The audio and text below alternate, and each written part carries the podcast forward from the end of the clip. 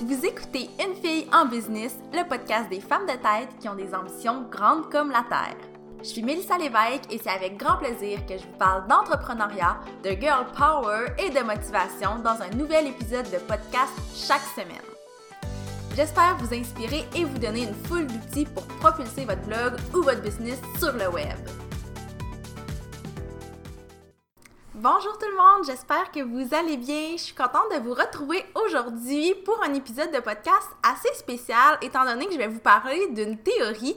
Puis ce qui est drôle, c'est que ça fait super longtemps que je parle de cette théorie-là à ma communauté sans vraiment savoir que c'était une théorie qui existait. Moi, je pensais que c'était juste de la logique que j'avais euh, réfléchi.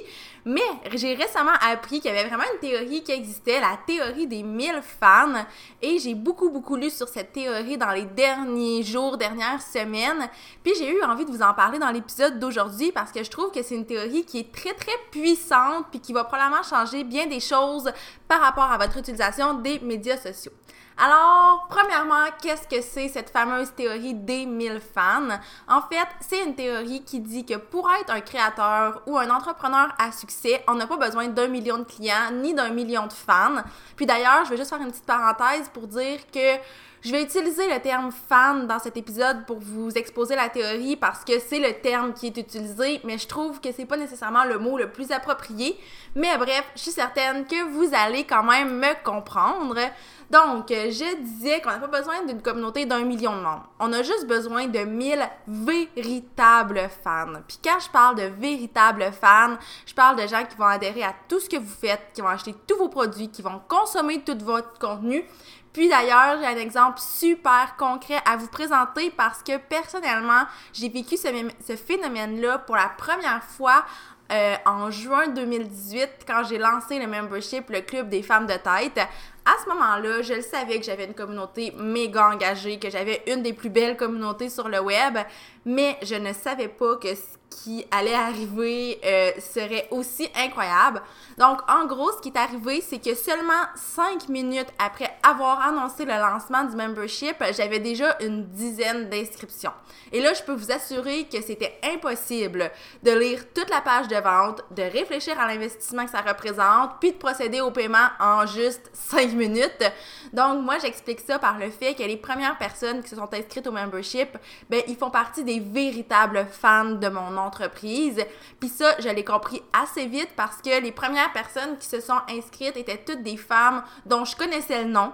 La plupart, c'est des lectrices très assidues de mon blog, des membres très actifs de mon groupe Facebook. Il y en a qui avaient déjà acheté tous mes e-books, il y en a qui avaient même déjà pris des séances de coaching privé avec moi.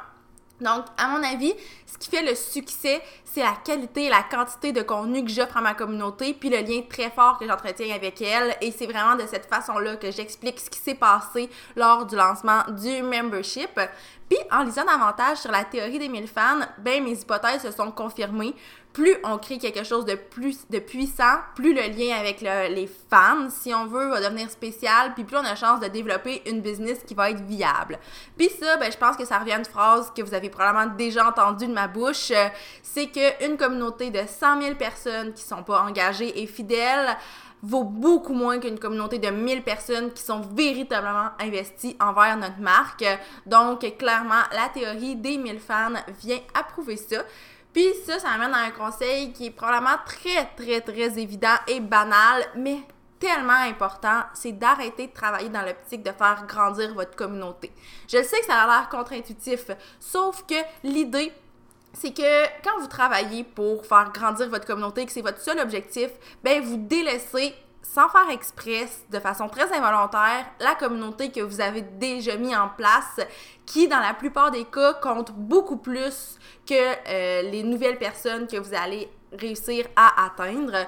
Donc, le conseil que je vous donne, c'est plutôt de travailler à entretenir votre communauté, à bâtir des liens solides, puis ça, ça va avoir un double effet un, ça va vous permettre de bénéficier de la théorie des 1000 fans parce que ces gens-là vont être méga investis envers ce que vous faites et vont avoir un super gros sentiment d'appartenance envers votre marque.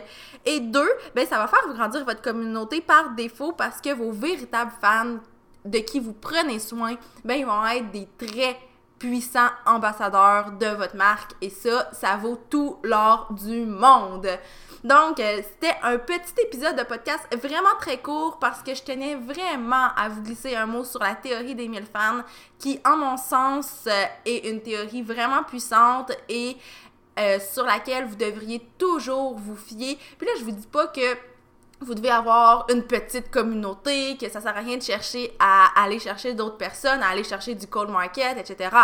Au contraire, ça aussi c'est très très très très important.